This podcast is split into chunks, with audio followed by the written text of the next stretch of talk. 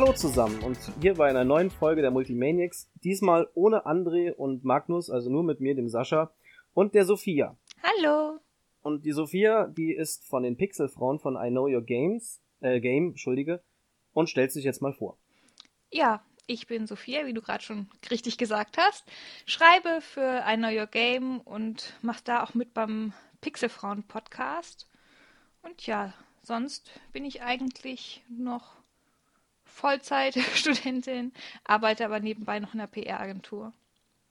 Ja, prima um die Anmoderation rumgeschummelt, der Sascha, indem er einfach dich hat reden lassen.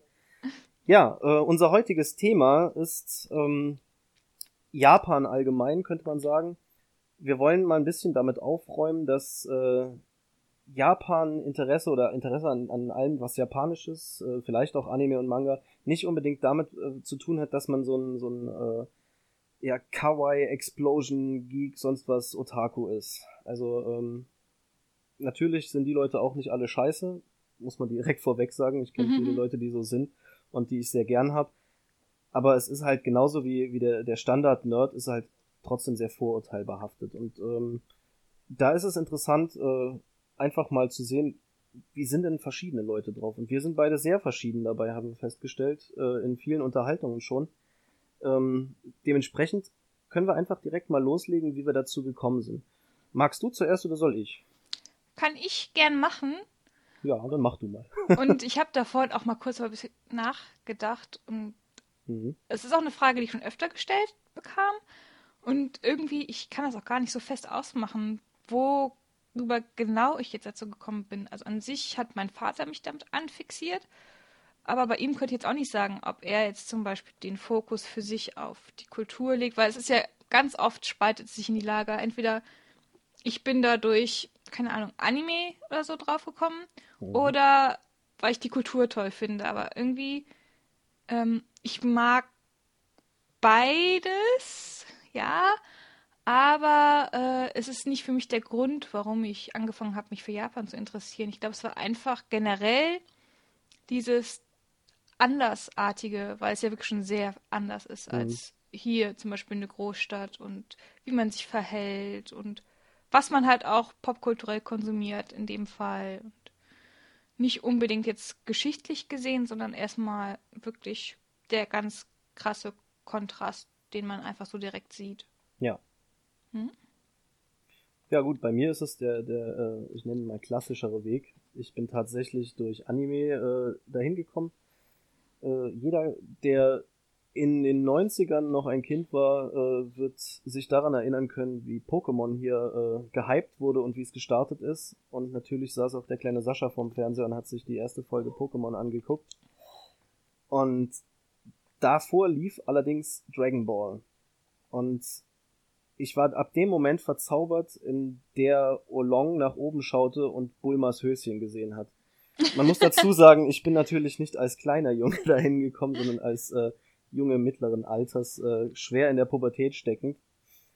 Äh, dementsprechend hat mich das Höschen von vornherein fasziniert und äh, dann kamen weitere Animes, die ich nicht näher beschreiben möchte.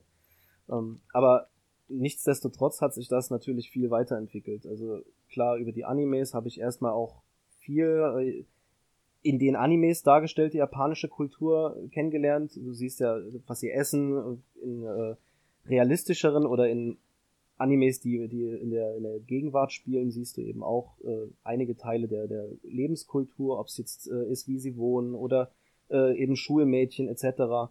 Äh, und darüber hat sich dann tatsächlich auch ein äh, recht reges Interesse entwickelt an der, der, der äh, Gegenwart, an der Kultur, auch an der Kultur der Gegenwart und äh, auch an der Geschichte. Also ich finde zum Beispiel die Edo-Periode total interessant, weil klar, Samurai, uh, die findet ja jeder interessant, aber äh, auch die, die Machenschaften, die ganzen politischen Schwingungen da drin, auch was, was davor und danach entstanden ist, äh, das ist super interessant. Und das ist tatsächlich, finde ich, äh, wenn du jetzt in, in den westlichen äh, Teil der Welt schaust, ist es nicht ganz so, so ein krasser Wechsel.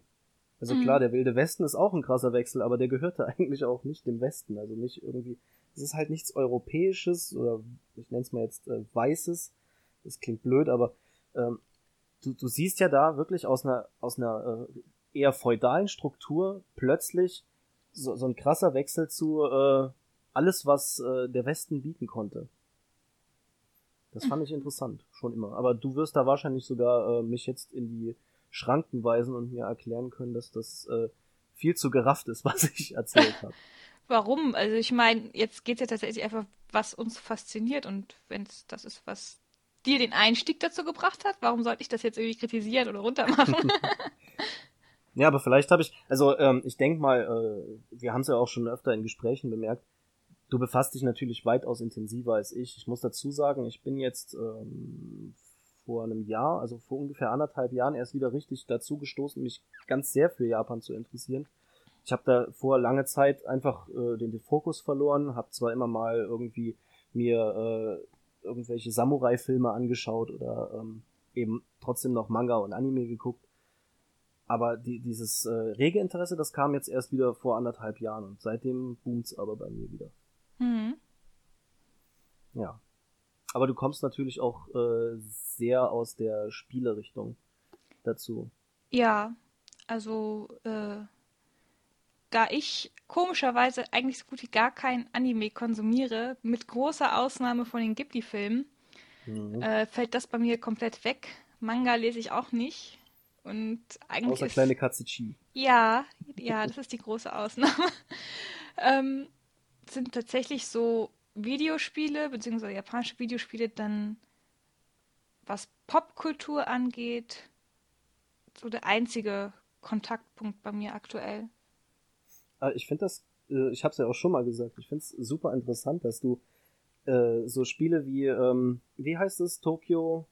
Tokyo Mirage Sessions. Genau, ich, ich hätte es richtig gesagt, verdammt, traue ich mich nicht. Tokyo Mirage Sessions, das ist ja, äh, wie auch Persona und so, sind ja Vorzeigebeispiele für total veranimierte Spiele. Und mhm. da finde ich es super interessant, dass du Animes nicht guckst, aber Spiele, die im Grunde Animes sind, in denen man sich auch noch selber bewegen darf, äh, total verschlingst. Äh, da bilden die eigentlich auch gerade die große Ausnahme, weil zum Beispiel sowas wie die ähm, Tales of-Reihe, die auch so diesen Anime-Look hat, mhm. äh, das ist tatsächlich auch der Look, der mich so ein bisschen abschreckt, wo ich sage, boah, nee, auf sowas habe ich keine Lust. okay. Also, äh, ich glaube, da ist tatsächlich einfach diese Stories, die sind so abgefahren und die, das, äh, ja, ja. Also früher war ich auch nicht so schlimm drauf. äh, da habe ich tatsächlich alles irgendwie gespielt, was so ein bisschen nach Anime auch aussah. Mhm. Aber mittlerweile habe ich einfach gemerkt, ich bin dem ein bisschen entwachsen und wenn ich diesen typischen Anime-Look sehe, dann geht es mir mittlerweile tatsächlich eher auf den Senkel, dass ich sage, boah.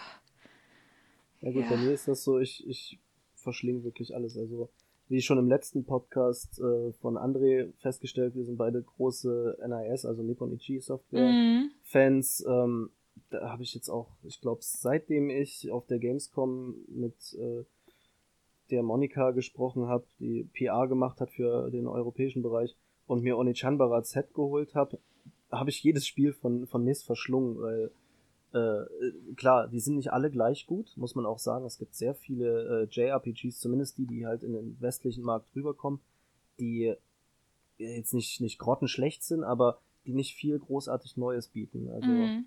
Oder überhaupt japanische äh, Spiele, es sind ja nicht nur JRPGs, da hast du ja auch sehr viele Beat'em-Ups und äh, äh, viele ähm, Hack-and-Slay-Spiele. Ja. Und die sind nicht alle gleich gut. Also bei, bei den Beat'em Ups habe ich jetzt zum Beispiel Guilty Gear äh, vor kurzem getestet. Das ist sehr cool.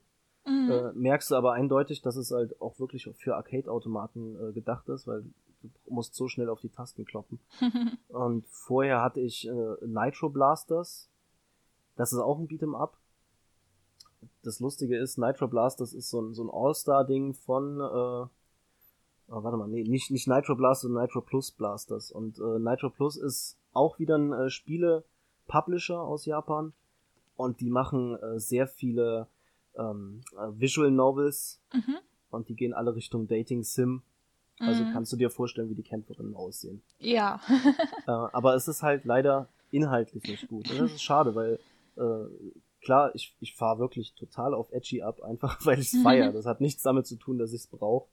Ähm, sondern einfach nur, weil ich den Stil halt mag. Und bei, bei Senran Kagura im Anime geht's wirklich nur um Brüste. Im Spiel geht's auch darum, dass man seine Gegnerin auszieht. Also ist schon mehr als im Anime.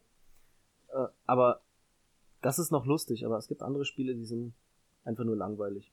Und es wird halt tatsächlich überflutet. Also ich könnte mir vorstellen, dass äh, japanische Spiele weitaus mehr ausmachen als äh, westliche Spiele. Ja, also wie gesagt, früher habe ich sowas auch einfach total aufgesogen. Es war immer so, äh, dass am Wochenende mein Papa mit mir in die Videothek gegangen ist und gesagt hat, ich darf mir ein Spiel ausleihen. Wow. Und dann alles, was cool. irgendwie halt Manga und Anime-mäßig aussah, das habe ich mitgenommen.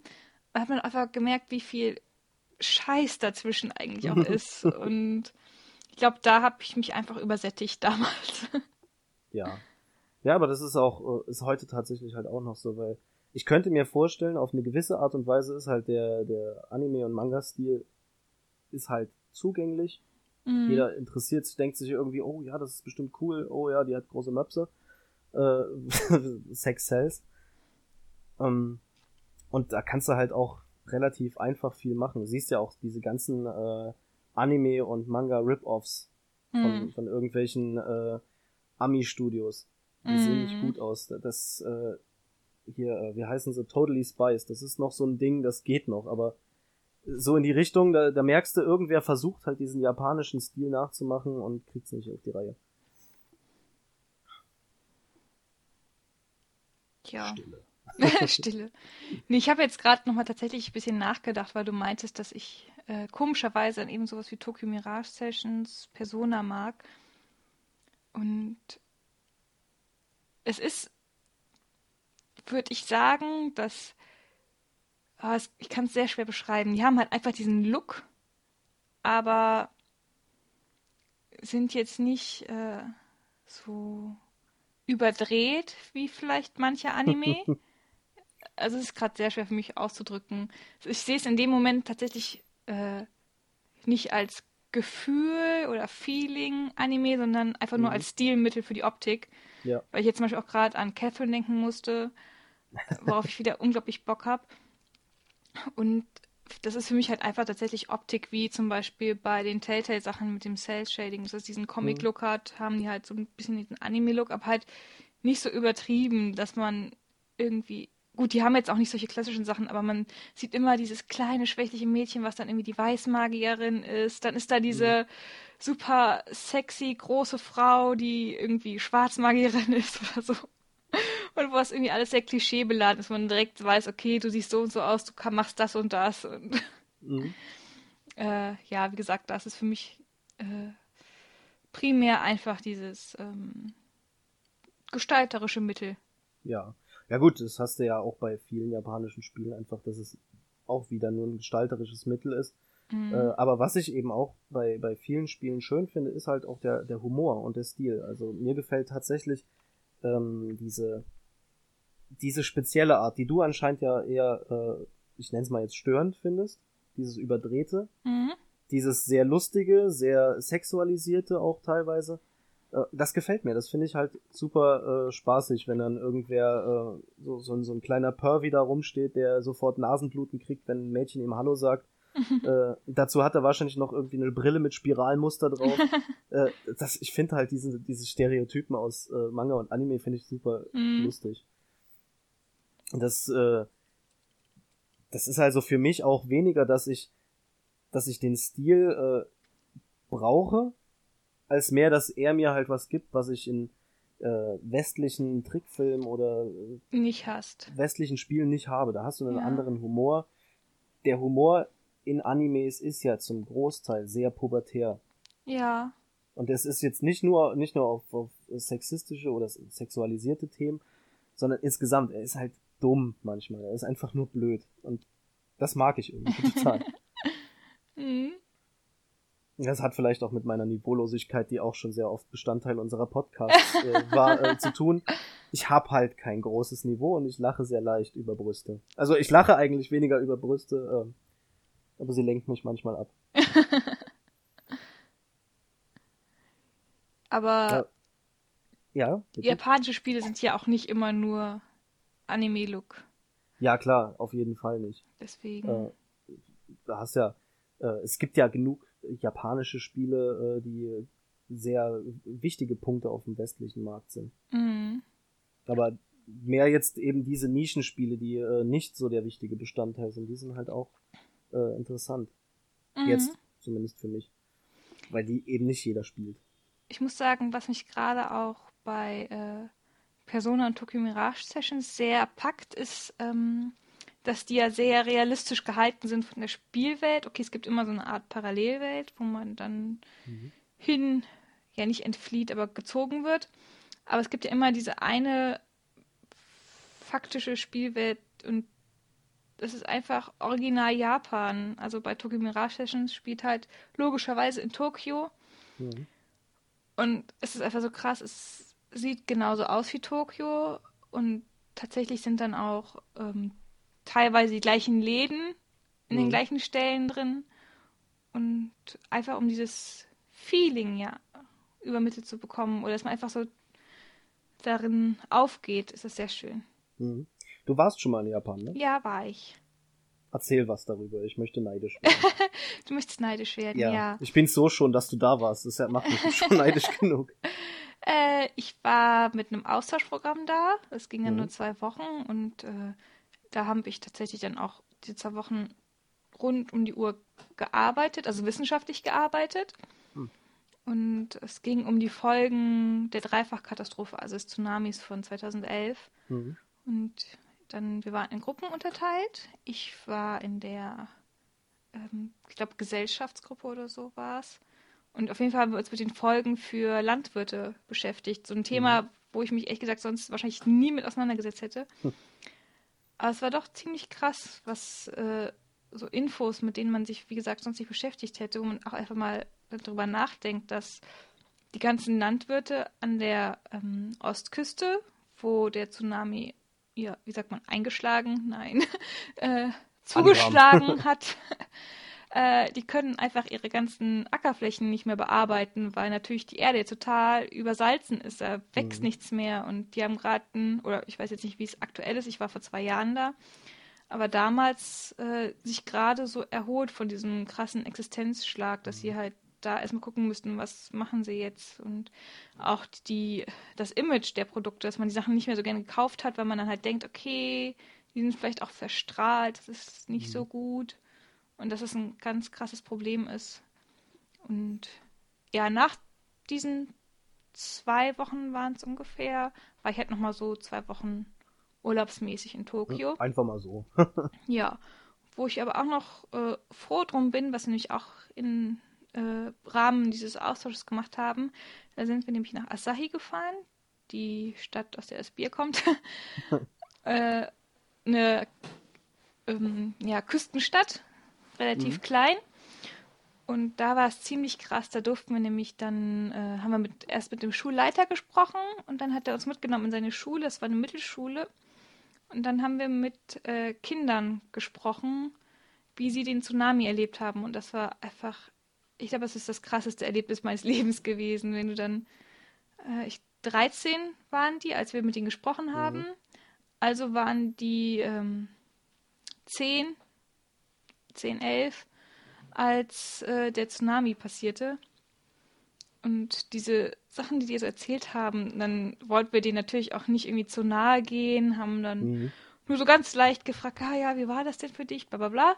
Und dann, okay, jetzt müssen wir schnell das Thema wechseln. ähm, was möchtest du nach der Schule machen und sowas? Und dann, das war einfach die traurigste Geschichte überhaupt. Dann sagt dieser kleine Junge, der auch irgendwie, der war komplett nass geschwitzt, er hat zum ersten Mal halt ähm, Ausländer gesehen, Mhm. Weiße. War schon sowieso aufgeregt und war total nass geschwitzt und dann erzählt er halt einfach, dass er unbedingt gerne Arzt werden möchte, weil er nie wieder zusehen will, wie andere Leute sterben, weil er vom Dach seines Hauses, wo sich seine Familie dann gerettet hat, äh, beobachtet hat, wie eine alte Frau ertrunken ist. Und ja, ich saß da nur so. Und dann stehst du einfach nur so, okay, du darfst jetzt nicht zu sehr heulen. das, das ist wirklich übel, ja. Aber ja, ja danach war ich einfach im Urlaub. So. Danach hast du gedacht, jetzt äh, interessiert mich nicht mehr, was der Kleine gelabert hat, ich möchte jetzt Party machen. Ja.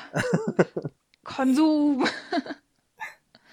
ja, aber da, da kommen wir ja auch äh, auf zwei Punkte direkt. Also erstmal traurige Geschichte fällt mir auch sofort ähm, die letzten Glühwürmchen ein. Da hast du ja auch Kinder, die mhm. äh, das Schlimmste erleben, was überhaupt zu erleben ist.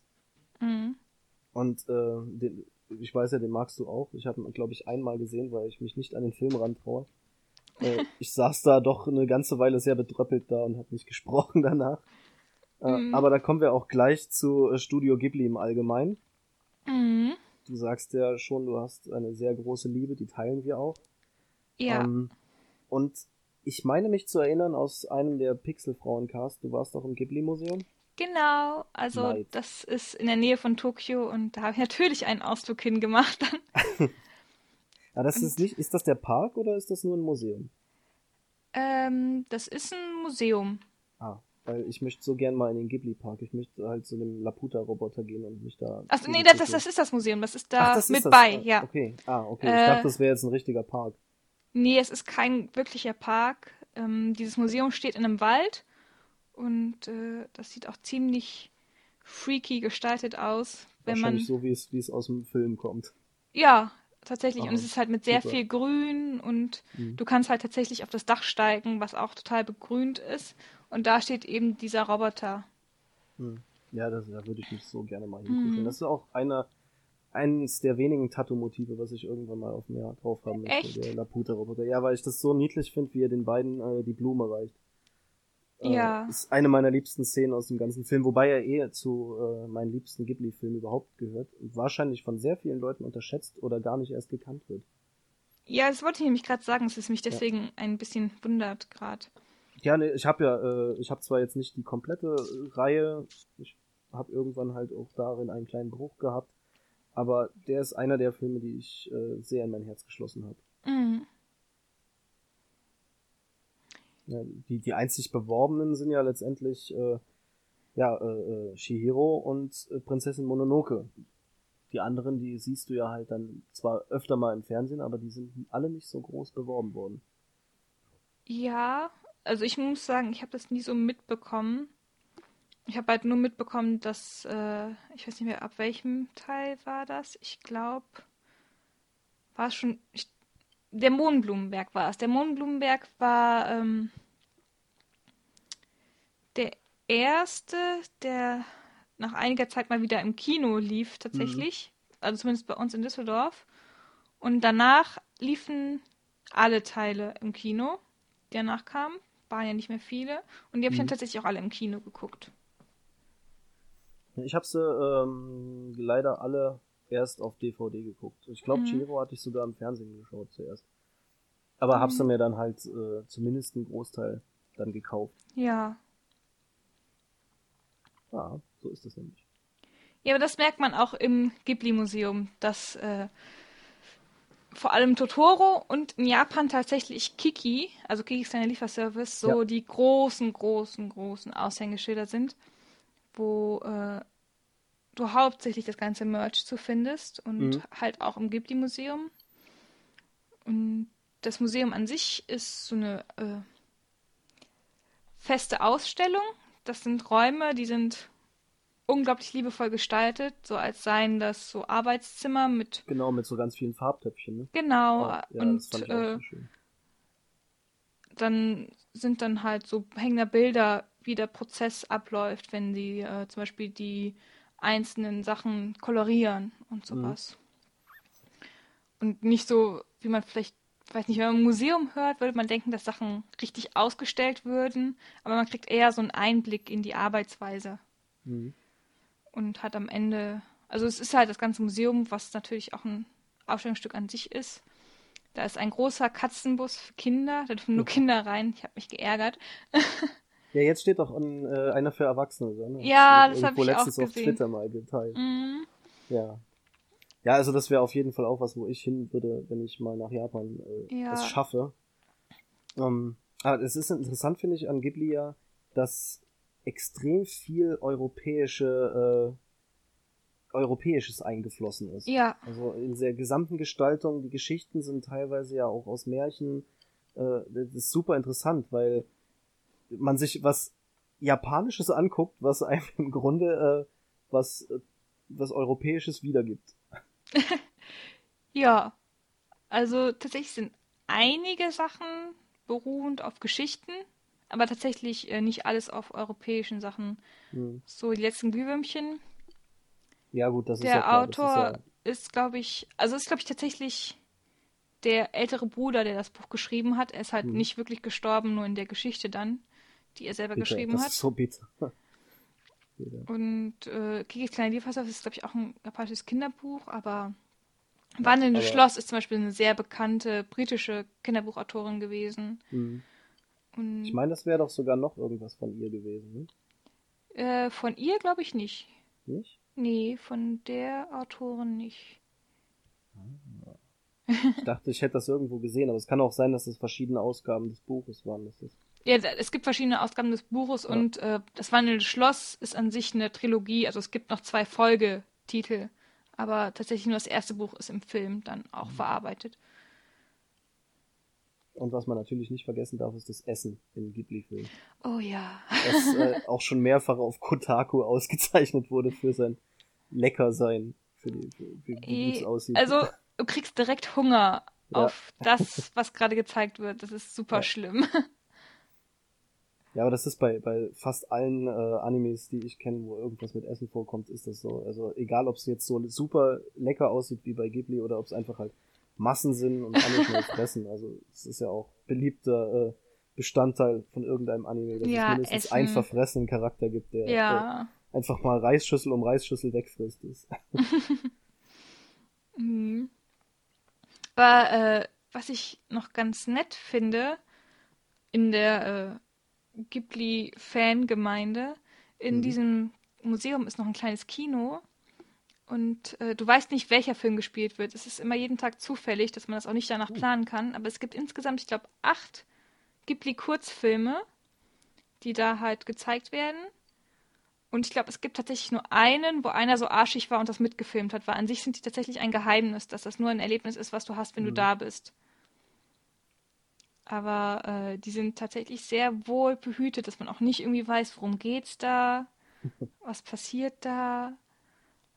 Wie gesagt, nur einer saß dann mal tatsächlich mit dem Handy da und hat den dann abgefilmt, was ja, eigentlich ist schade ist. Echt schade, ja. Also an sich darfst du tatsächlich auch nicht mal Fotos machen, weil du gerade meintest mit den Töpfchen. Ja. Eigentlich sind auch Fotos da streng verboten, weil man. Ich glaube, die hatte ich in der Doku mal gesehen. Ja, das kann sein. Ja. Stimmt, da kam ja jetzt auch zuletzt die Doku, aber an sich ist halt auch tatsächlich da Fotoverbot. Du darfst, glaube ich, nur außerhalb des Museums fotografieren, mhm. wo halt auch dann der Roboter steht, aber innen nicht. Ja, gut, das ist ja. Kann ich irgendwo nachvollziehen, man möchte auch irgendwo äh, halt die, die Zauberwelt auf, aufrechterhalten. Ja. Und wenn du die ganze Zeit Fotos siehst, dann geht auch keine Sau mehr hin, so nach dem Motto. Ja. Ja, was kam mir denn eben noch für eine Idee? Äh, von Ghibli wollte ich nämlich auf ein anderes Thema. Ähm, während ich überlege, kannst du ja erstmal weiter äh, erzählen. Also, ähm, ich habe es jetzt zwar mehrfach von dir gehört, aber ich weiß immer noch nicht, ob ich so richtig verstanden habe. Du studierst tatsächlich äh, japanische Popkultur. Genau, also ich studiere modernes Japan. Das ist ein Studiengang, den es so tatsächlich auch nur in Düsseldorf gibt mhm. und ähm, gehört zur Japanologie. Aber der Unterschied ist halt, dass Japanologie sich sehr hauptsächlich auf Geschichte und solche Sachen konzentriert. Mhm während modernes Japan Geschichte nur ein Semester lang kurz anreißt, dass man halt auf jeden Fall den Background hat, weiß, worauf baut das alles auf, aber tatsächlich alles äh, sehr aktuelle Themen sind, die dann besprochen werden, sei es dann Popkultur oder auch äh, soziologische Themen. Also es gibt die mhm. zwei mhm. Schwerpunkte, Kultur und Soziologie. Und du hast beide, oder? Äh, ich habe meinen Schwerpunkt tatsächlich auch bei der Popkultur gesetzt dann. Mhm. Und wie, wie muss man sich das vorstellen? Ist das jetzt so, äh, dass ihr äh, einmal die Woche J-Pop-Alben durchhört und euch darüber unterhaltet? Nein, ähm, es gibt ein Seminar, das wirklich dieses popkulturelle Medien sehr äh, ja im Fokus hat. Mhm. Und das finde ich immer ganz nett. Das startet nämlich immer gleichzeitig mit einem Blogprojekt wenn ich mal kurz äh, Werbung dafür machen darf. der Blog heißt Popular, vielleicht kannst du ihn ja auch irgendwie verlinken. Und ja. äh, so heißt dann auch das Seminar. Und da wird wirklich, äh, da gestaltet man am Anfang des Seminars ähm, das Seminar an sich. Die Studenten sagen, was wollen sie besprechen. Da kann halt wirklich alles dann vorkommen. Anime, Videospiele, bla bla bla. Also halt auch sehr viel spezifischer. Zum Beispiel Horror, Eroge. japanische Horror und solche Sachen. Mhm. Und äh, da ist dann halt die Bedingung von unserer Dozentin auch, dass jeder dann während dieses Seminars äh, zwei Blogbeiträge schreibt. Deswegen sind auch ziemlich coole, teilweise auch wissenschaftliche Texte. Ich habe zum mhm. Beispiel mhm. äh, weniger wissenschaftlich, aber dann zu Erinnerung an Mani damals äh, ein Review gemacht, mhm. weil ich den in Japan auch geguckt habe im Kino.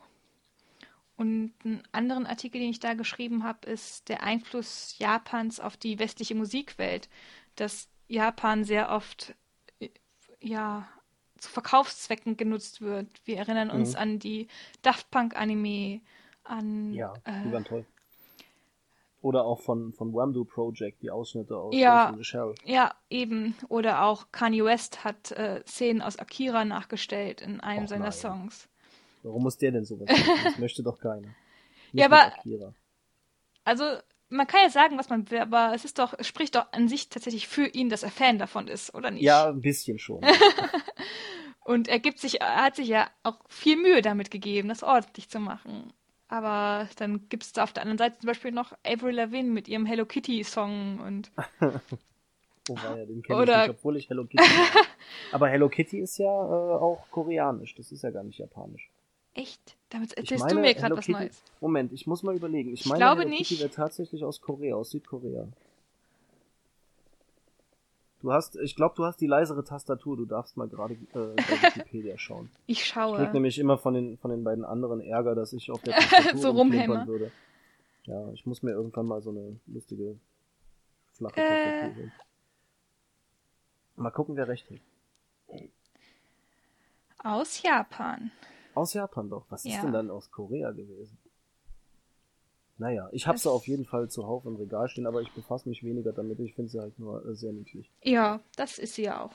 Ja, die in kleinen Augen. ähm, ah, jetzt habe ich direkt, genau, jetzt weiß ich auch wieder, was meine Überleitung war. Ähm, und zwar äh, die Popkultur. Und da hast du ja mit mir letztens auch mal ein äh, interessantes Missverständnis aufgeklärt, äh, was ich nicht wusste. Ich habe ja zum Beispiel auch äh, vor kurzem einen Otaku-Blog gestartet. Und dazu sagst du mir dann, äh, Otaku ist gar nicht so der schöne Begriff. Ja. Teil das doch mal mit. Also man muss tatsächlich mittlerweile ein bisschen unterscheiden, ob man quasi das japanische Otaku nimmt oder das äh, westliche Otaku, weil bei uns ist tatsächlich einfach, dass der Begriff übernommen wurde und einen ganz eigenen Charakter entwickelt hat, dass man es einfach so als Japan-Nerd halt. Ja, ne? eben. Aber Otaku ist in Japan langsam, aber sicher auch wieder auf diesem Weg, so das Gleiche zu bedeuten. Mhm. Aber äh, war lange Zeit sehr, sehr, sehr verpönt, weil ähm, damit eher ähm, nicht unbedingt auch so Anime-Fans verbunden waren, sondern tatsächlich auch irgendwie so Perverslinge, die dann vielleicht leicht pädophil angehaucht waren. Es ist ja ein großes Problem, dass Schulmädchen angefasst werden und Upskirting ja. nennt sich das, wenn man dann mit dem Handy unter den Rock glinst, um Fotos zu machen. Da habe ich mal gehört, dass deswegen äh, japanische Mobiltelefonhersteller dieses Klickgeräusch genau. äh, nicht abstellbar machen. Ja, man hört das immer, aber tatsächlich gibt es da ganz abgefahrene Methoden, wie es jetzt trotzdem machen. Es gibt Schuhe, die verspiegelte äh, Schuhkappen haben, ja, dass sie das dann ja. im Schuh spiegeln und so. Auf jeden Fall äh, hat dieses Wort Otaku seinen schlechten Ruf vor allem durch den sogenannten Otaku-Killer bekommen, der Ende der 80er Jahre, 1988, ich habe es gerade extra mal nachgeguckt, ähm, insgesamt ähm, vier Mädchen mhm. zwischen vier und sieben, also was ich gerade sagte, mit Pädophil angehaucht, äh, getötet hat, sie nach dem Mord dann noch äh, ja, vergewaltigt und gegessen hat. Also ein sehr netter Zeitgenosse gewesen. Ja, also. Und es ist halt interessant, dass das äh, Ende der 80er äh, passiert ist und das, also zumindest so wie ich es äh, jetzt vom Gefühl her sagen würde, diese Japan, Manga, Otaku-Welle hier bei uns ja erst so in den 2000er Jahren so richtig hochgeboomt ist. Ja, also ich muss, ich habe das tatsächlich gar nicht so krass mitbekommen, weil ich zu den Kindern gehörte, die nie Fernsehen geguckt haben. Du hast vorhin angesprochen, dass du immer Pokémon und Dragon Ball guckst. Das habe ich halt nie geguckt. Ich weiß tatsächlich, dass äh, in den 90ern die Dragon Ball Manga nach Deutschland kamen. Und ich ja, glaube, das waren genau. somit die ersten Manga. Und ich kann mich da sogar noch erinnern, dass mein Vater mir die vorgelesen hat, weil das zu einer Zeit war, wo ich noch nicht lesen konnte. Das hat sich dann mit der Zeit entwickelt, dass ich dann äh, das ist tatsächlich auch, glaube ich, das Einzige wirklich, was ich gelesen habe. Mhm. Dann irgendwie ab der Hälfte das dann selbst gelesen habe. Bis zum Ende. Das ist auch gut. Also Dragon Ball sollte man gelesen haben. Dragon Ball ist sehr schön. Äh, mein erster Anime tatsächlich, den ich ähm, mit dem Wissen, dass er aus Japan kam, geguckt hat, war 92 Sailor Moon. Das mhm. kam da zum ersten Mal auf RTL 2. Ich habe es allerdings da äh, nur kurz geguckt, ist ja für Mädchen.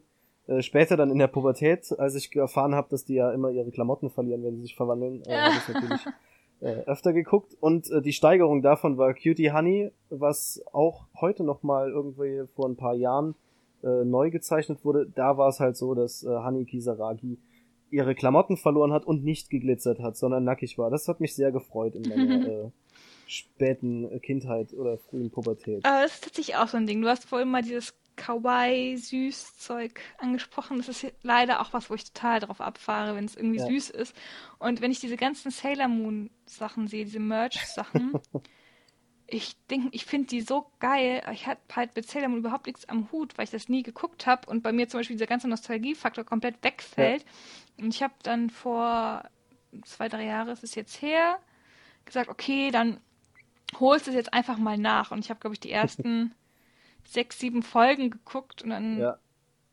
es ja, ist glaub, sehr schwer mit dem Alter Sailor da reinzukommen. genau, Sailor Moon kannst du äh, nur aus Nostalgie gucken. Also ich mag Sailor Moon tatsächlich sehr. Mhm. Ähm, äh, auch eben wieder wegen dem Humor, weil äh, Bunny Tsukino ist äh, so blöd wie sie ist halt äh, so liebenswert. Ähm, mhm. Aber natürlich kannst du, das ist so kitschtriefend, äh, sie kämpfen für die Liebe, es geht immer nur um Liebe und Freundschaft und die Träume der Mädchen. Also es ist schon wirklich ultra auf Mädchen ausgelegt mhm. und äh, tatsächlich würde ich sagen, nicht mal mehr auf Mädchen von heute. Ähm, ist halt wirklich der Nostalgiefaktor, gebe ich dir total recht, dass, der, dass man ja, da schwer reinkommt. Aber tatsächlich auch, also wie gesagt, ich habe nicht weit geguckt, ich weiß auch gar nicht, wie lange Sailor Moon überhaupt geht. Ich habe sieben Folgen, also keine ich glaub, 250 zehn. Folgen oder Oha.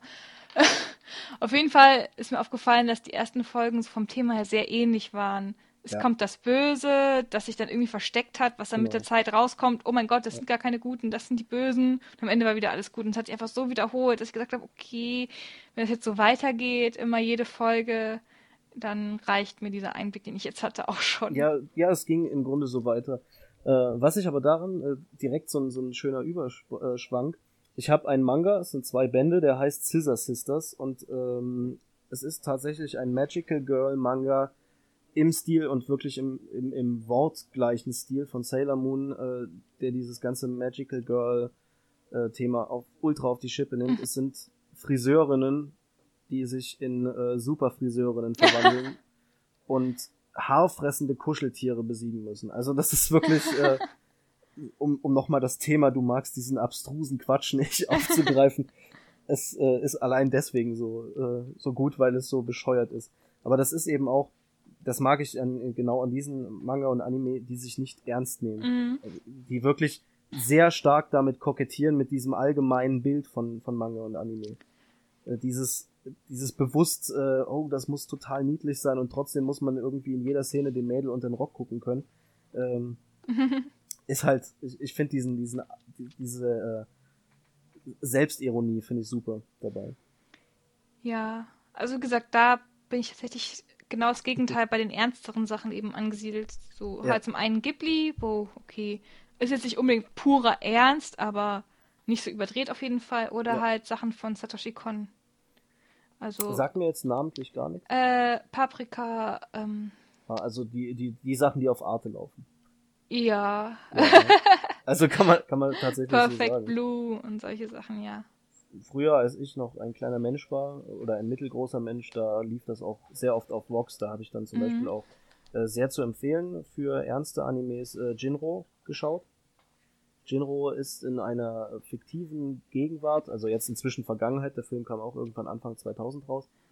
Ähm, und die äh, Japaner, die ja tatsächlich im Zweiten Weltkrieg Alliierte der, der Nationalsozialisten waren, beziehungsweise äh, doch, ich glaube, sie waren tatsächlich Alliierte, ähm, bei denen ist halt der Faschismus äh, durchgedrungen ähm, und die, die Menschen werden komplett unterdrückt.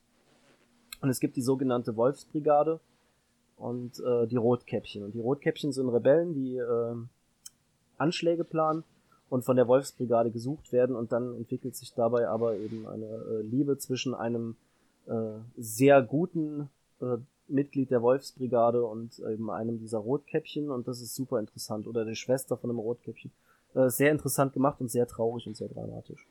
Ja. Also auch für dich, falls du es noch nicht gesehen hast. nee, kenne ich tatsächlich nicht eine Empfehlung. Aber du hast gerade Arte erwähnt und vielleicht, falls es irgendjemand hört mag, der überhaupt keine Ahnung von dem hat, wovon wir gerade reden, ist Arte tatsächlich, finde ich, eine sehr gute Anlaufstelle und auch ab und an super RTL.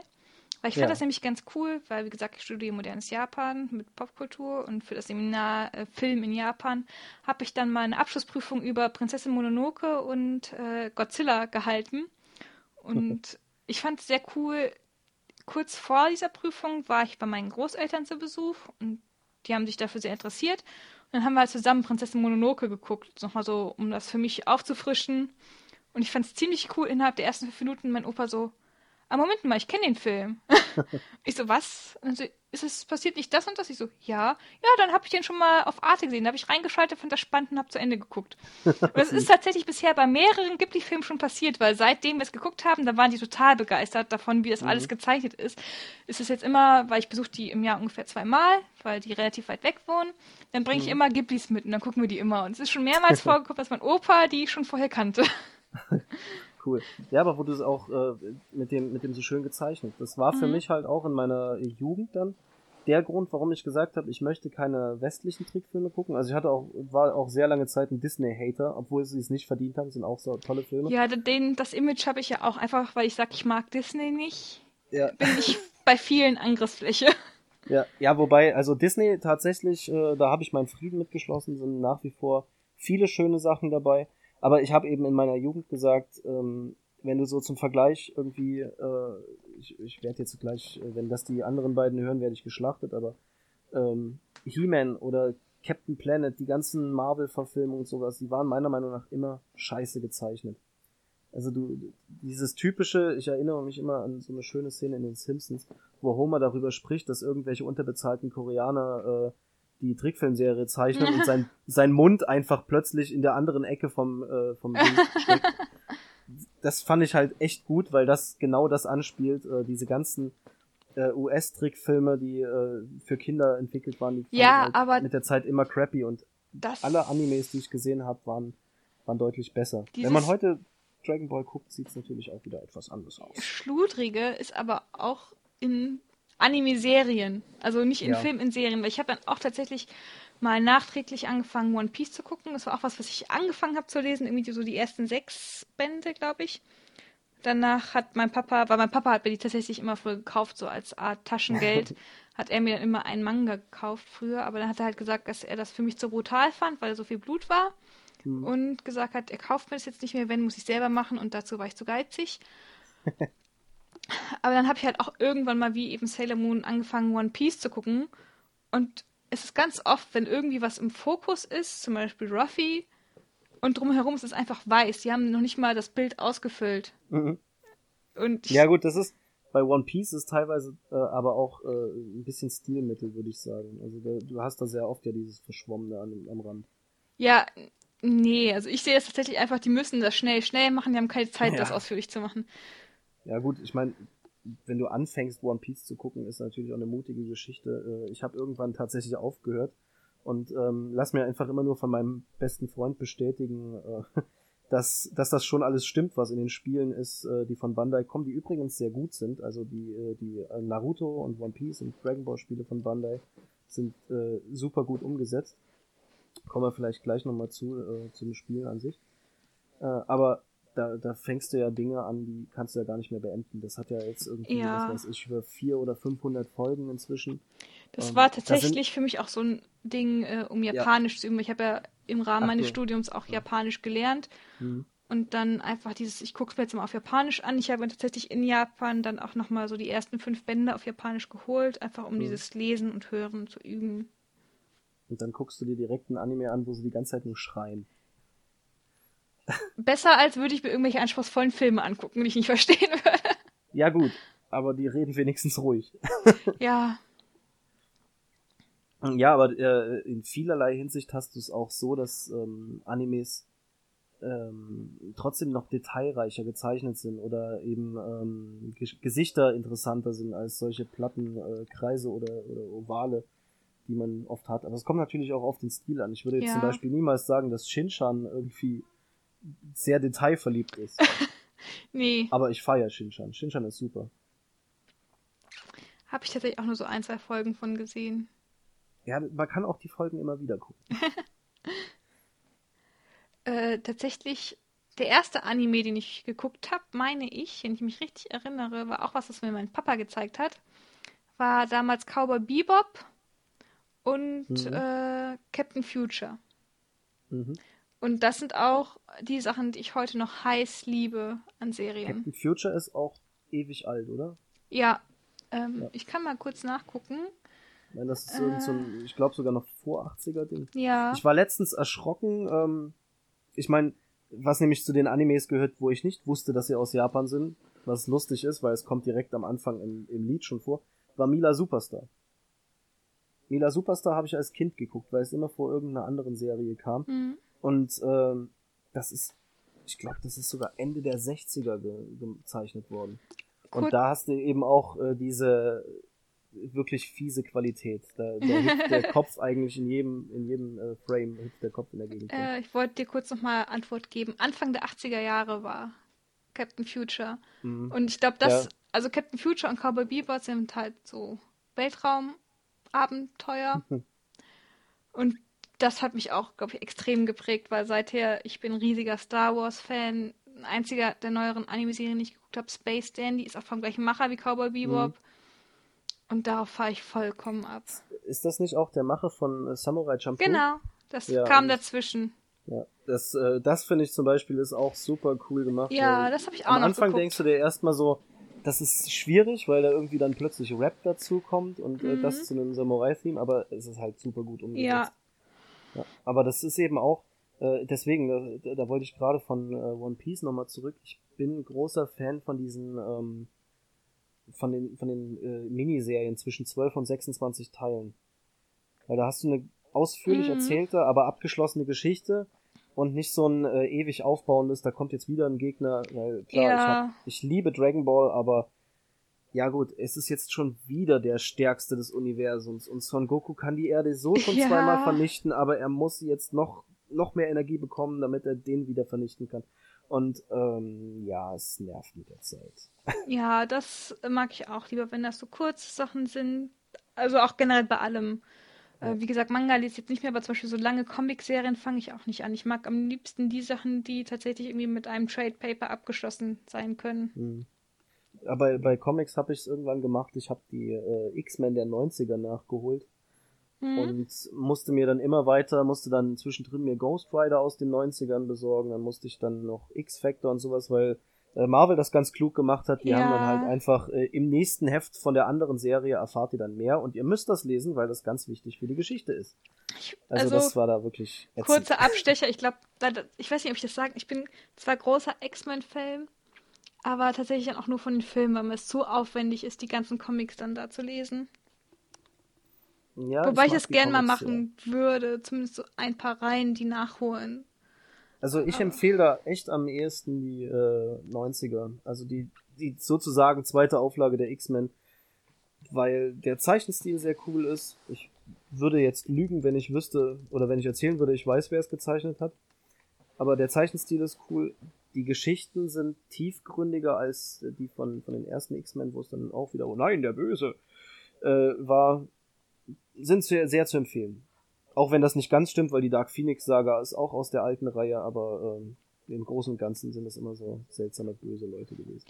Super ja. random jetzt, aber um den Haken wieder zu schlagen zu Japan und wo wir gerade bei Marvel waren, zu der Zeit, als ich in Japan war, äh, lief in Japan gerade Guardian of the Galaxy an. Mhm. Und war ungefähr ein halbes beziehungsweise ein Jahr später als bei uns.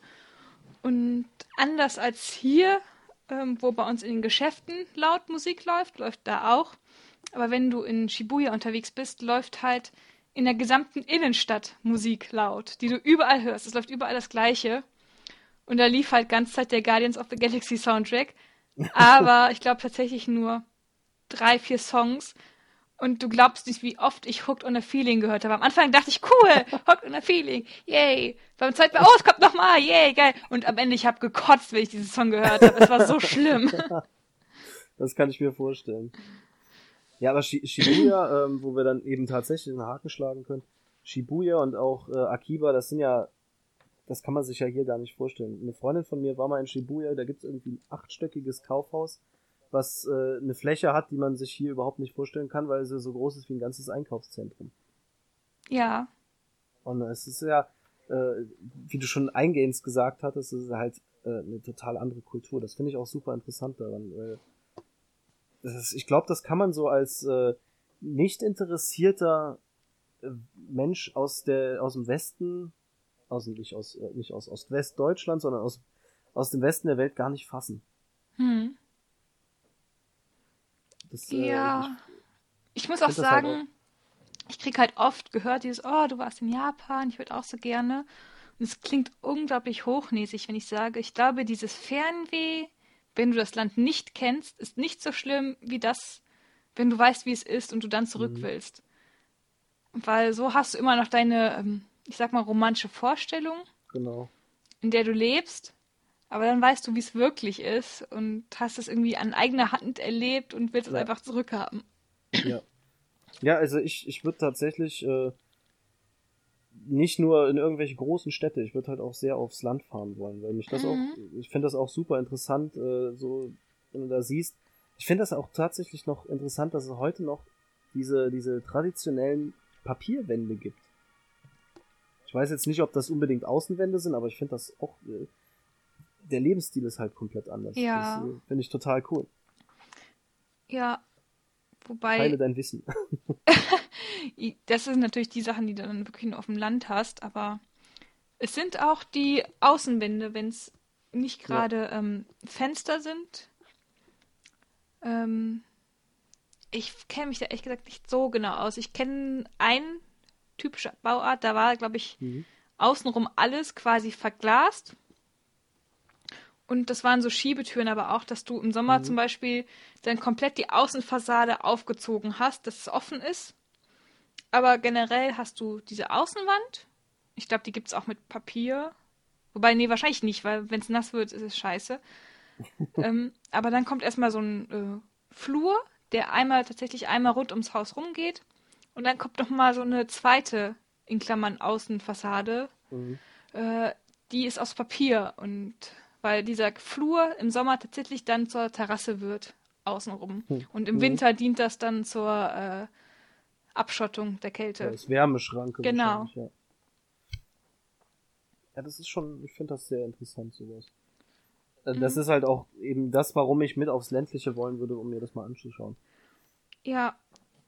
Also ich äh, muss auch sagen, zum Beispiel, ich war jetzt halt hauptsächlich nur in Tokio und es ist cool, dieses Andersartige. Aber ich hätte tatsächlich mhm.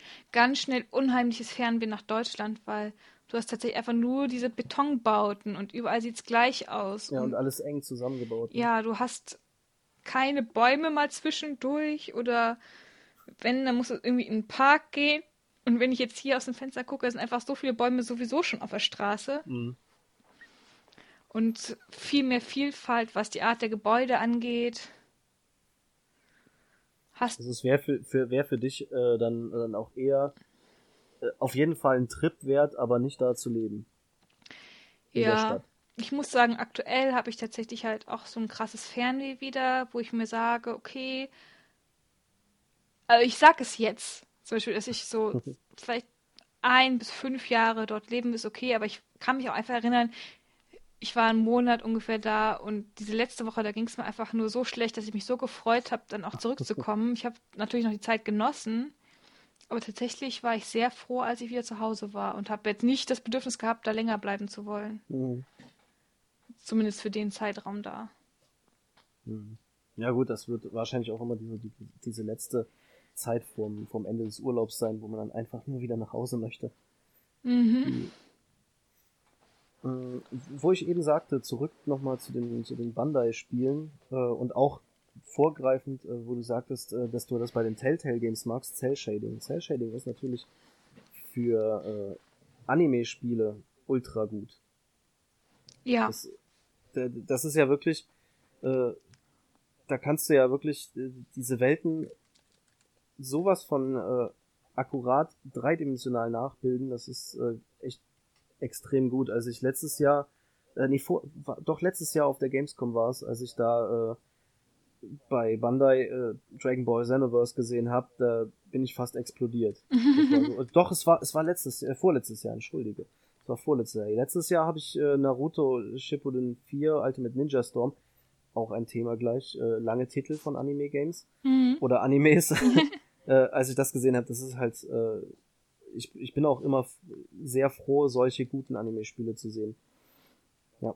Nee. Und äh, lange Titel eben. Ja, da kann ich jetzt gar nichts zu sagen, weil das natürlich halt dann basierend auf die Anime-Reihe, die ich nicht geguckt habe. Ja. Deswegen habe ich das Spiel jetzt auch nicht gespielt. Ja, solltest du nachholen, unbedingt. Das Schöne ist, dass du dabei eben auch die Geschichte erfährst und nicht erst 500 Folgen gucken musst. ja. Aber äh, lange Titel, ähm, so, ich würde es mal so formulieren, so kompakt japanisch in der Schrift ist, so lang ist es äh, umgeschrieben in, äh, in den Worten, würde ich mal so sagen. Ja. Ja. es war ein sehr, sehr schönes Jahr. Also, japanische Spieltitel. Manchmal ist einfach too much. Ja. Ja, du, wenn du so ab der Hälfte des äh, Covers dir denkst, es könnte jetzt mal aufhören. Also es gibt irgendeinen Manga, der ist wirklich das komplette Cover vollgeschrieben mit oh. ähm, dem Titel des, äh, des Mangas. Das ist cool, da ist irgendwie so ein, so ein schmaler Streifen noch Bild und der Rest ist der Titel. Ja, Müsste mal äh, ich, nachfragen, wie es heißt. ich cool. versuche gerade irgendwie auch ein Beispiel für ein Spiel zu finden, aber irgendwie fällt mir jetzt gerade auch nichts ein. Äh, warte, ich schau mal kurz in mein Regal. Ja gut, also Naruto Shippuden 4 Ultimate Ninja Storm, nee, Naruto Shippuden Ultimate Ninja Storm 4 ist ja schon okay, ein, ja. ein guter Anwärter, aber ich habe noch, noch andere, die deutlich länger sind, aber ich kann sie jetzt gerade von hier aus nicht sehen. Das liegt daran, dass ich bald alt werde und dementsprechend meine Augen einfach ganz schlecht sind. Ja, aber äh, ja. Was bleibt uns denn noch zu sagen? Ähm, wir sind ja insgesamt jetzt gar nicht so auf dieses äh, Thema eingegangen, äh, also nicht nicht so so strikt auf dieses Thema eingegangen. Was mögen wir an Japan? Wir haben es jetzt mehr beiläufig erwähnt, natürlich die ganze Zeit darüber geredet, aber nicht so abgehackt. Ja, ich mag das, du magst das. Äh, ich weiß nicht.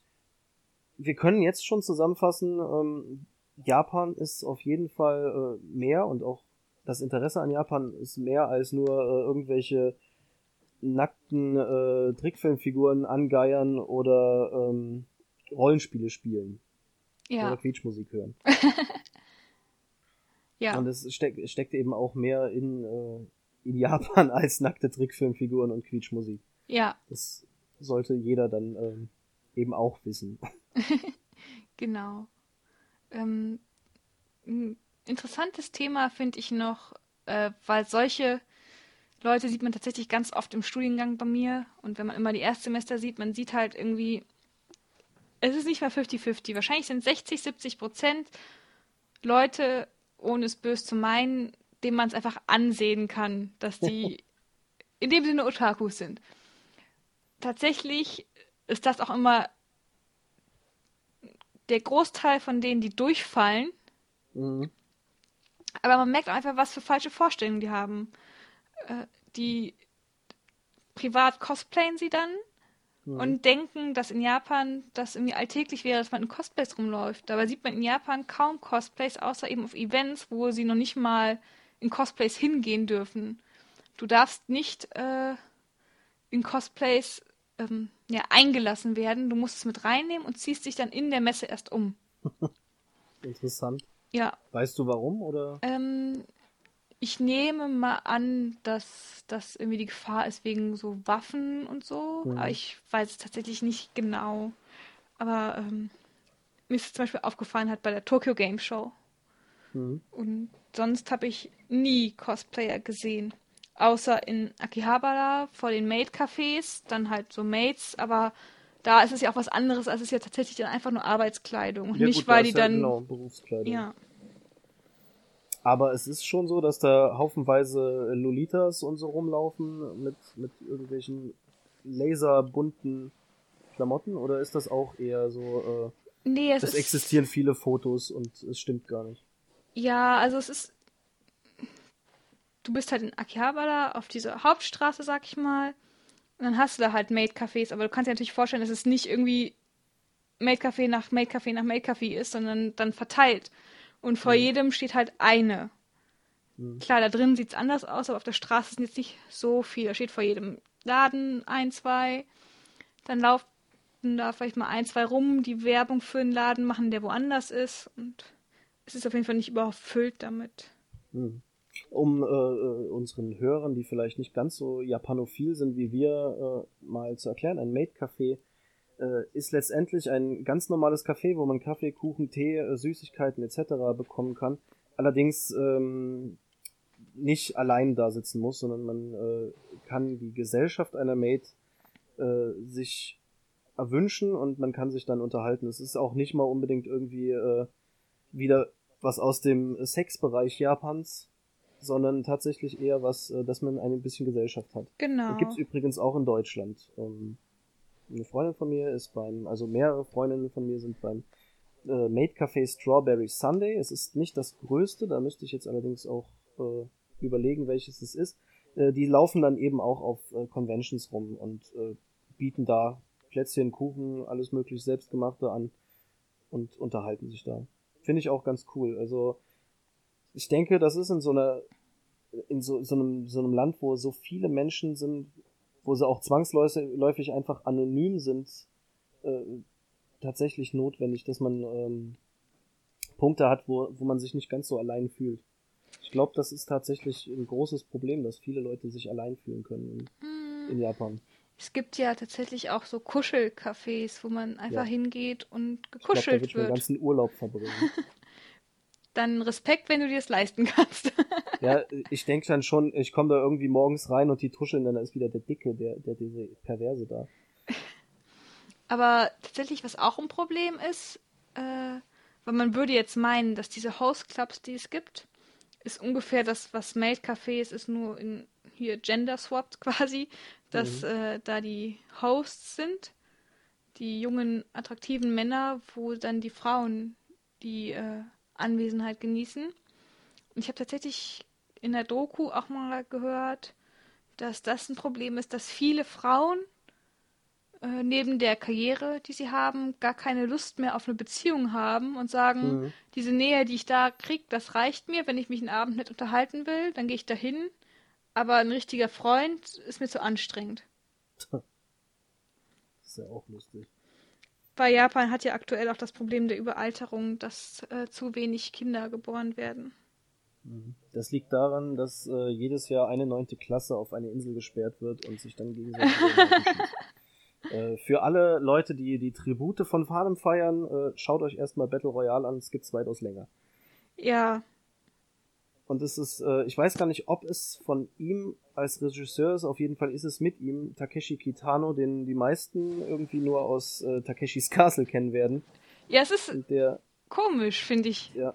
Takeshi. Ja, vor allen Dingen, weil, weil Takeshis Castle, da ist er so lustig und alle seine Filme sind sowas von bitter und, und richtig krass. Aber er hat ja tatsächlich äh, seinen Ursprung in der Comedy. Ja, ja.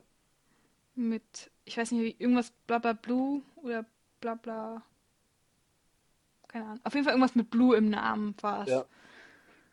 Aber ich habe äh, ich hab mehrere Takeshi-Filme und ähm, so der, der ähnlich wie die letzten Glühwürmchen einfach mich einmal äh, meine Zeit beanspruchen lassen konnte und den ich seither nicht mehr gucken konnte, weil er einfach so schwer ist, ist ähm, Blood and Bones.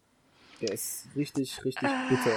Ich habe den Film nicht gesehen, aber ich kenne die Story davon mit ja. dem Mann, der, glaube ich, seine Frau und sein Kind misshandelt. Ja, er kommt als, er ist ein koreanischer Fischer und baut dann in Japan äh, eine, eine äh, Fischereifabrik auf. Mhm. Und über den Film, also er ist inzwischen, ist er, er ist die ganze Zeit sehr streng, aber man merkt, dass er über den Film immer krasser wird und ähm, da ist eine Szene dabei, äh, ich werde jetzt nicht unbedingt spoilern, aber ich weiß nicht, ob den überhaupt jemand gucken wird. Ähm, da beschweren sich die Leute, dass es, äh, dass sie zu wenig Geld bekommen. Einer ist besonders laut und er greift halt einfach in so eine, so eine, so, so ein, ja, wie, wie nennt man es? Ist halt so eine, eine Leiste mit glühenden Kohlen drin, so als Heizung, und er greift sich so eine glühende Kohle und drückt dem anderen mitten ins Gesicht. Mhm. Und das ist halt schon, und der ganze Film ist so bitter und der geht zweieinhalb Stunden und danach denkst du dir einfach nur, ähm, wie weit habe ich mich jetzt eigentlich von dem Film runterziehen lassen? Aber ist trotzdem sehr, sehr gut. Takeshi macht sehr äh, interessante Filme. Ja. Auch zum Beispiel Sonata, Sonatin oder Sonatine, äh, wo ein Mafia-Gangster spielt, der keinen Bock mehr auf das ganze Zeug hat und sich am Ende halt auch einfach nur die, die Rübe wegschießt. Äh, sehr hm. cool gemacht. Oder aber eine ganz andere Richtung ist ja Kikojiros äh, Sommer, heißt es, glaube ich. Von dem habe ich nur gehört, aber ich habe ihn nicht gesehen. Oder Ein Sommer mit Kikojiro heißt es, glaube ich, auf Deutsch mhm. oder so. Äh, sehr süß gemacht, auf jeden Fall. Dann habe ich äh, mal einen Film von ihm nicht äh, gesehen. Also ich habe, den habe ich nicht gesehen. Da muss ich mal gucken, ob ich noch eine andere Meinung von Takeshi bekomme, die allerdings sehr hoch ist. ähm, aber wo du vorhin auch japanische Horrorfilme angesprochen hast, da fällt mir ja auch sehr viel ein. Also ähm, die kann man immer mal äh, als Vergleich ziehen zu dem, was, äh, was westliche Horrorfilme als Schock bezeichnen. Und da denke ich mir jedes Mal, japanische Horrorfilme sind viel, viel schlimmer. ich muss gestehen, ähm, Horrorfilme mag ich an sich nicht so. Mhm. Äh, da bin ich tatsächlich bei den Horrorspielen und japanische ja. Horrorspiele, die faszinieren mich dann. Ja, du, du liebst ja The Evil Within. Ja, oder. Obwohl, ne, warte mal, das ist, doch, das ist. Das ist doch, japanisch. Das ist japanisch, ne? Genau. genau. Das ja. ist dann, ja. ja In Japan genau. Psycho Break und hier The Evil Within. Ja, ich habe äh, also ich bin kein, lustigerweise gucke ich mir gerne Horrorfilme an, aber ich kann keine Horrorspiele spielen, weil ich kein Scheiß. da sind wir auch wieder ähm, das exakte Gegenteil. Genau. Me meine schlimmste Erfahrung war Silent Hill 2. Ich liebe dieses Spiel, es ist großartig, mm. aber ich habe ein Jahr gebraucht, bis ich vom ersten Speicherstand weggegangen bin. ähm, ich bin wirklich, es ist halt so, in einem Hinterhof liegt der Speicherpunkt, da hast du halt so ein äh, Heftchen, äh, wo du abspeichern kannst. Und ich bin immer nur um diesen Häuserblock gelaufen hab immer dasselbe Männchen kaputt gehauen und hab mich dann wieder zu meinem Speicherpunkt getraut. ähm, weil es so, das, das Spiel ist einfach so gut. Das ist so atmosphärisch. Und da können ja. die Japaner halt. Die, Horror bei den Japanern ist eine ganz andere Geschichte. Allerdings. Ähm, als bei den Amis. Du hast zwar inzwischen auch sehr, sehr gute Horrorfilme auf äh, westlicher Seite, aber an Sachen wie äh, Yon, also The Grudge, das Original, ja kommt man nicht ran. Auch wenn man sagen muss, äh, man muss sich drauf einlassen, weil wenn man keinen Bock hat auf so einen Film, dann sagt man ja gut, da läuft gerade äh, ein weiß geschminktes Kind durch die Gegend und wenn man sich allerdings drauf einlässt, sagt man nichts mehr und äh, sackt innerlich zusammen. Aber was ich auch sehr äh, schön finde, äh, wo wir gerade bei Filmen sind und Japan, Amerika, ist jetzt kein Horrorfilm, aber ich habe vorhin zum Beispiel auch erzählt, dass ich zu Godzilla eine Abschlussprüfung gehalten habe. Mhm. Und ähm, was diese Mentalität und Einstellung auch sehr gut einfängt, weil ich weiß nicht, ob du es weißt, ich glaube, es ist eigentlich relativ bekannt, dass Godzilla die Verarbeitung der Atombomben ist. Mhm. Und was ich sehr schön finde, ist, dass äh, es wird verarbeitet, dieses Thema, aber es wird nie gesagt, dass die Amerikaner sind die Bösen, das sind die Schuldigen. Ja sondern es ist eine generelle Problematik, die es gibt und wir sollten gemeinsam daran arbeiten, dass wir sowas nicht weiter zulassen und dagegen arbeiten und nicht sagen, ja. wir sind die Opfer und das sind die Täter mit dem Finger zeigen. Und wenn man sich dann mal andere Sachen anguckt, wie Pearl Harbor und solche Filme mhm. und ey, Amerikaner sind doch grundsätzlich irgendwie als erstes butthurt, wenn irgendwas ist, oder? Ja gut, wenn du jetzt zum Beispiel den neuen Godzilla guckst, den ich mir auch angetan habe, weil ich mir dachte, ey, Godzilla sieht ganz cool aus äh, ich habe mir echt dann gedacht, so ab, ab der fünften Minute spielt permanent äh, die US-amerikanische Nationalhymne im Hintergrund. Ich muss, also ich finde, das tatsächlich ist irgendwas, wo ich denke, das finde ich unsagbar respektlos. Ja. Wobei, okay, in Japan haben sie ja mittlerweile auch Godzilla einfach weitergetragen. Aber dass die sich gerade Godzilla rausnehmen und daraus einen eigenen Film machen. Ja, ja, und vor allen Dingen, ähm, also ich habe den alten, äh, ich glaube von Emmerich, den habe ich nicht gesehen, hat mich gar nicht interessiert, weil Godzilla für mich tatsächlich immer japanisch war. Mhm. Und hier dachte ich mir, hey cool, ähm, sind ja viele Japaner wieder dran, aber letztendlich, da kommt, kommt ein Amerikaner nach Japan, sagt den Japanern, wo es lang geht, die Japaner sind eingeschüchtert und nicken und der Amerikaner rettet die Welt. Wow. Ja. Das ist so, äh, Mensch, Amerika ist nicht so toll. ist halt, äh, ich weiß nicht. Naja, das, da, da, da war ich äh, auch richtig äh, enttäuscht von dem Film und habe mir halt auch gedacht, Amerika, lass es doch einfach mal sein, lass doch anderen Leuten auch mal was. Ja. Und wie du sagst, äh, das ist respektlos, es ist tatsächlich respektlos, weil äh, eben in diesem Film kommen sie wieder vor, wie äh, die, die Japaner können es halt selber nicht, deswegen müssen jetzt wir Amerikaner ran. Da ist nichts von Zusammenarbeit. Mhm. Und ich weiß nicht, äh, Pacific Rim ist ja, glaube ich, kein japanischer, also hat gar nichts mit Japan. Nee, aber es ähm, ist dieser Begriff Kaiju, es, der halt ja, und es aus ist halt, Japan kommt. Äh, bei Pacific Rim, dass die Leute den so, so gehypt haben, habe ich mir damals gedacht, Leute, auf der einen Seite sind riesengroße Roboter, die von Menschen gesteuert werden. Ich kann nicht so viele Animes auf einmal aufzählen, wo drin das passiert. Auf der anderen Seite sind überdimensionale Monster, die durch irgendeine Art so riesengroß sind, Laser schießen oder sonst was machen. Ich kann auch wieder weder Animes noch japanische Filme aufzählen, wo das mhm. nicht passiert. Das ist äh, ist halt so, äh, wir versuchen mal was ganz Neues. Wir machen das, was die Japaner machen. Ja, aber äh, ich muss gestehen, ich habe Pacific Rim auch einfach nicht geguckt. Äh, Mach's auch nicht. aber ähm, ich habe mir tatsächlich einen Comic dazu durchgelesen. Hm. Und ist das nicht sogar, dass diese Roboter Kaijus heißen? Nee, die Kaiju sind die Monster. Ah, okay. Also äh, die Roboter, ich weiß gar nicht, ob die einen eigenen Namen haben. Ja, aber es ist ja auch dieser japanische Begriff. Doch, ich glaube, die haben auch, die haben auch, glaube ich, einen Namen, aber die haben auch einen japanischen Begriff, meine ich. Ja, und Kaiju ist ja dieser Begriff für ja. Godzilla, Gamera, Mothra ja. und so. Das ist ja dieses Da finde ich übrigens das, äh, das äh, Nintendo-T-Shirt so geil mit Bowser, wo auch Kaiju draufsteht. das ist richtig gut. Das kenne ich gar nicht, glaube ich. Also vielleicht... Das ist so ein bisschen aufgemacht wie ein Godzilla-Poster mhm. und äh, du siehst halt Bowser drauf. Das ist schön. Hm, aber noch zu dem Thema, äh, wo du sagtest, äh, Amerika bewältigen etc. Es gibt auch einen Doppelfilm, den habe ich noch nicht gesehen. Der ist äh, Letters of Iwo Jima und äh, Flags of Our Fathers, was soweit ich das weiß, auch äh, eben den, den, das Ende des Krieges zwischen USA und Japan im Zweiten Weltkrieg so ein bisschen behandelt und mal beide Seiten zeigt. Kenne ich beide auch nicht. Das ist, glaube ich, sogar äh, halt eine Co-Produktion. Letters from Iwo Jima ist aus Japan und Flags of Our Fathers ist äh, aus Amerika. Mhm. Aber ich würde jetzt auch zu, zu wenig recherchiert haben, um dazu groß die Klappe aufzureißen.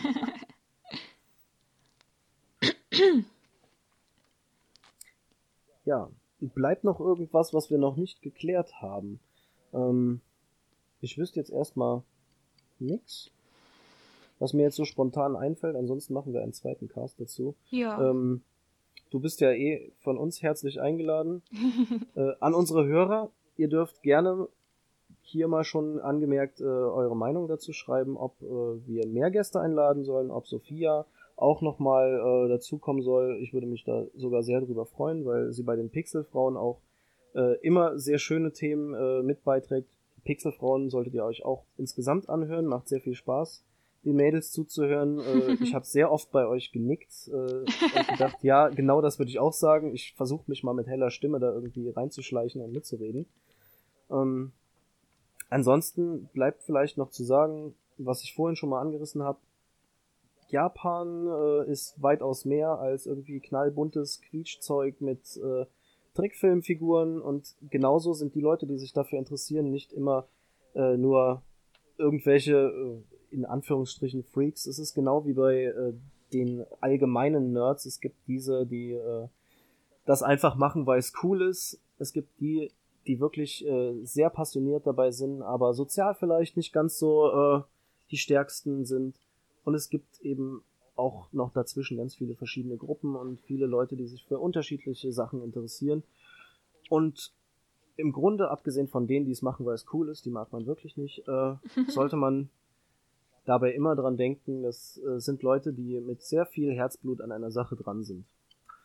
Ja, ähm, wenn du noch was gerne zum Abschluss sagen möchtest vom Schlusswort, dann darfst du jetzt auch nochmal äh, ausgiebig von dir hören lassen. Und solange halte ich mich mal zurück. Oh, ich finde das gerade sehr. Ich finde, du hast es gerade sehr schon gemacht, deswegen habe ich da gerade gar nichts mehr. Du kannst ja auch sagen, ja, das stimmt. ja, das stimmt. Gut. Okay. Ähm, dann verabschieden wir uns äh, bei euch, liebe Hörer und Hörerinnen. Ähm, danke, dass ihr uns weiterhin einschaltet. Und lasst zu diesem und zu allen anderen gerne einen Kommentar da. Wir freuen uns auf Bewertungen. Auf iTunes würde uns das sehr helfen, wenn äh, da mal ein paar Sternchen zusammenkommen.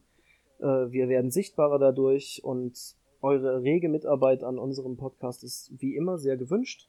Und ansonsten würde ich sagen, wir verabschieden uns. Macht's gut. Tschüss.